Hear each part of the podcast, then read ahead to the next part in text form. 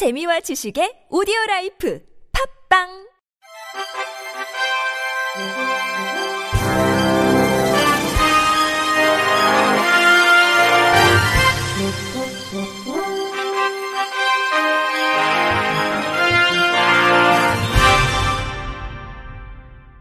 청취자 여러분 안녕하십니까? 12월 27일 화요일 KBS 뉴스입니다.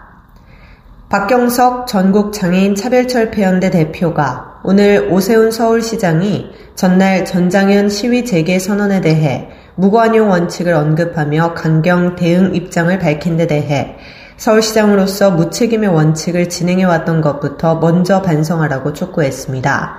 박 대표는 오늘 오전 MBC 김종배의 시선 집중에 나와 서울시가 모든 지하철역에 엘리베이터 설치를 약속했지만 설치되지 않았고 이에 장애인이 지하철 리프트와 에스컬레이터를 이용하다 떨어져 사망한 사고가 있었다며 그것부터 먼저 사과하시라고 지적했습니다. 박 대표는 그동안 요구해왔던 예산안 증액이 0.8%에 그친 데 대해서도 기획재정부의 법적인 증액 권한이 있어서 기재부가 수용하지 않으면 모든 것은 꽝이라며 추경호 기재부 장관이 전장연과의 면담 자리에서 장애인들의 요구까지 이렇게 들어주면 나라가 망한다고 발언했다고 밝혔습니다. 진행자가 정말로 추 부총리가 나라 망한다는 표현까지 썼냐고 묻자 박 대표는 저희가 대화하는 자리에서 그렇게 이야기했다고 거듭 확인했습니다. 앞서 오 시장은 전장연 시위 재개 선언은 용납할 수 없다며 필요한 모든 법적 조치를 다하겠다고 경고했습니다. 한국장애인고용공단은 고용노동부에서 인증하는 장애인 표준사업장이 12월 기준 전국 600개소를 돌파했다고 밝혔습니다. 장애인 표준사업장은 장애인 편의시설이 완비된 최저임금 이상을 지급하는 중증장애인 다수 고용사업장으로 대기업 자회사형, 공공중소기업 공동컨소시엄형 등 다양한 유형이 존재합니다. 2013년 장애인 표준사업장 인증제도 도입, 공공기관의 의무구매제도 대상 포함 이후 경영 안정을 보장받아 점진적으로 증가했습니다. 공공기관의 우선 구매 제도를 통해 장애인 표준사업장 생산품 구매액은 838억 원에서 2021년 기준으로 5,930억 원으로 7배 이상 증가했으며 인증제도 도입 당시 140개소, 장애인 근로자 3,915명이 근무했던 장애인 표준사업장은 12월 현재 609개소, 13,367명으로 성장했습니다. 공단 차정훈 고용촉진이사는 장애인 표준사업장의 지속 가능성을 높이기 위해 현안 과제를 충실히 추진해야 할 시기라며 안정적인 장애인 일자리 창출을 위해 다양한 장애 적합 직무 개발과 표준사업장 설립 유형 확대에 최선을 다하겠다고 전했습니다. 소셜벤처 주 핀휠이 장애인 구직자를 대상으로 취업을 위한 취업성공 특강 교육생을 모집합니다.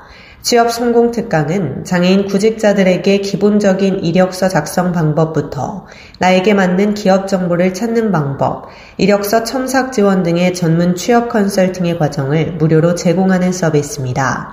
특히 교육을 마친 교육생들에게 장애인 전문 사회복지사 출신의 취업 컨설턴트가 1:1로 매칭돼 취업 컨설팅을 제공할 예정입니다.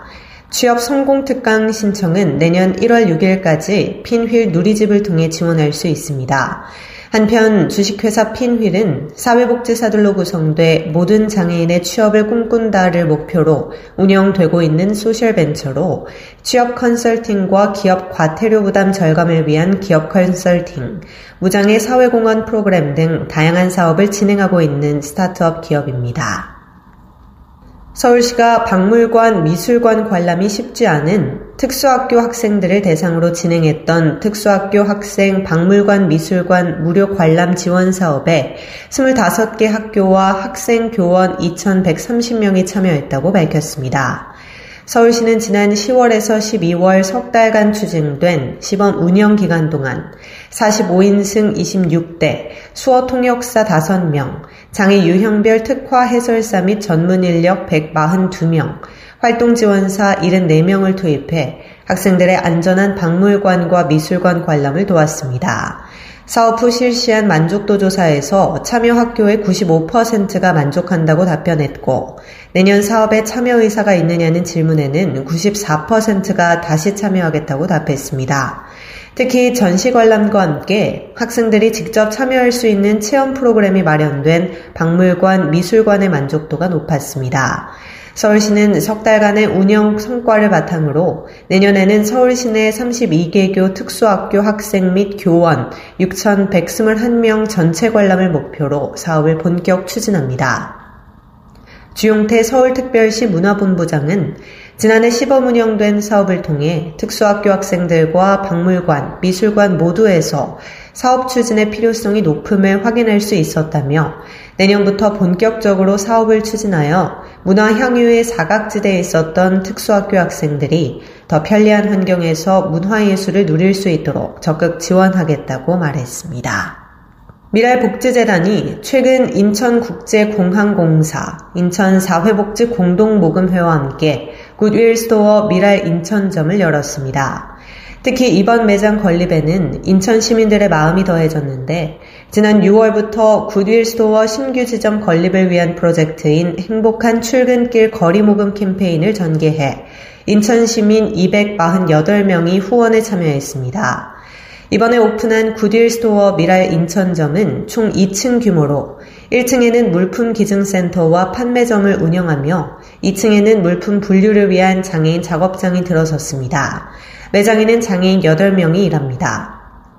미랄복지재단 한상욱 굿윌 본부장은 굿윌스토어 미랄 인천점은 시민과 지역 대표 공기업이 함께 힘을 모아 건립해 더욱 뜻깊다며, 굿윌스토어가 지역사회의 장애인식을 전환하고 시민들의 기부 문화와 물건 재사용을 통한 환경보호 문화까지 확대하는 장이 되기를 소망한다고 밝혔습니다. 교촌 F&B는 서울 강북구에 위치한 시각장애 영유아 전문 특수학교 서울 효정학교에 교촌 임직원들과 경기도 지역 아동센터 아동들이 만든 점자교재 교구 300개를 전달했다고 밝혔습니다. 지난 8월 교촌은 임직원 봉사활동을 마련하고 지역 아동센터 아이들과 함께 시각장애 아동들을 위한 점자 촉각 단어 카드를 제작했습니다.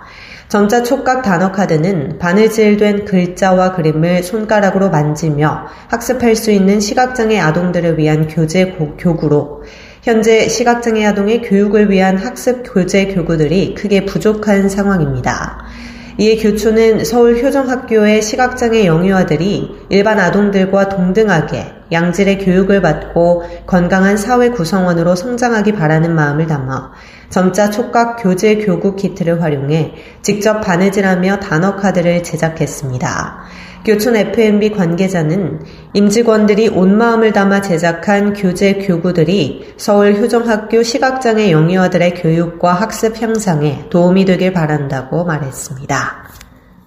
끝으로 날씨입니다. 내일은 전국이 구름이 많겠으며 새벽부터 아침 사이 수도권과 강원 내륙, 그리고 충청권 지역에 한때 눈이 내리겠습니다. 또한 밤부터 충남 서해안과 전라 서해안 역시 가끔 눈이 내리겠습니다.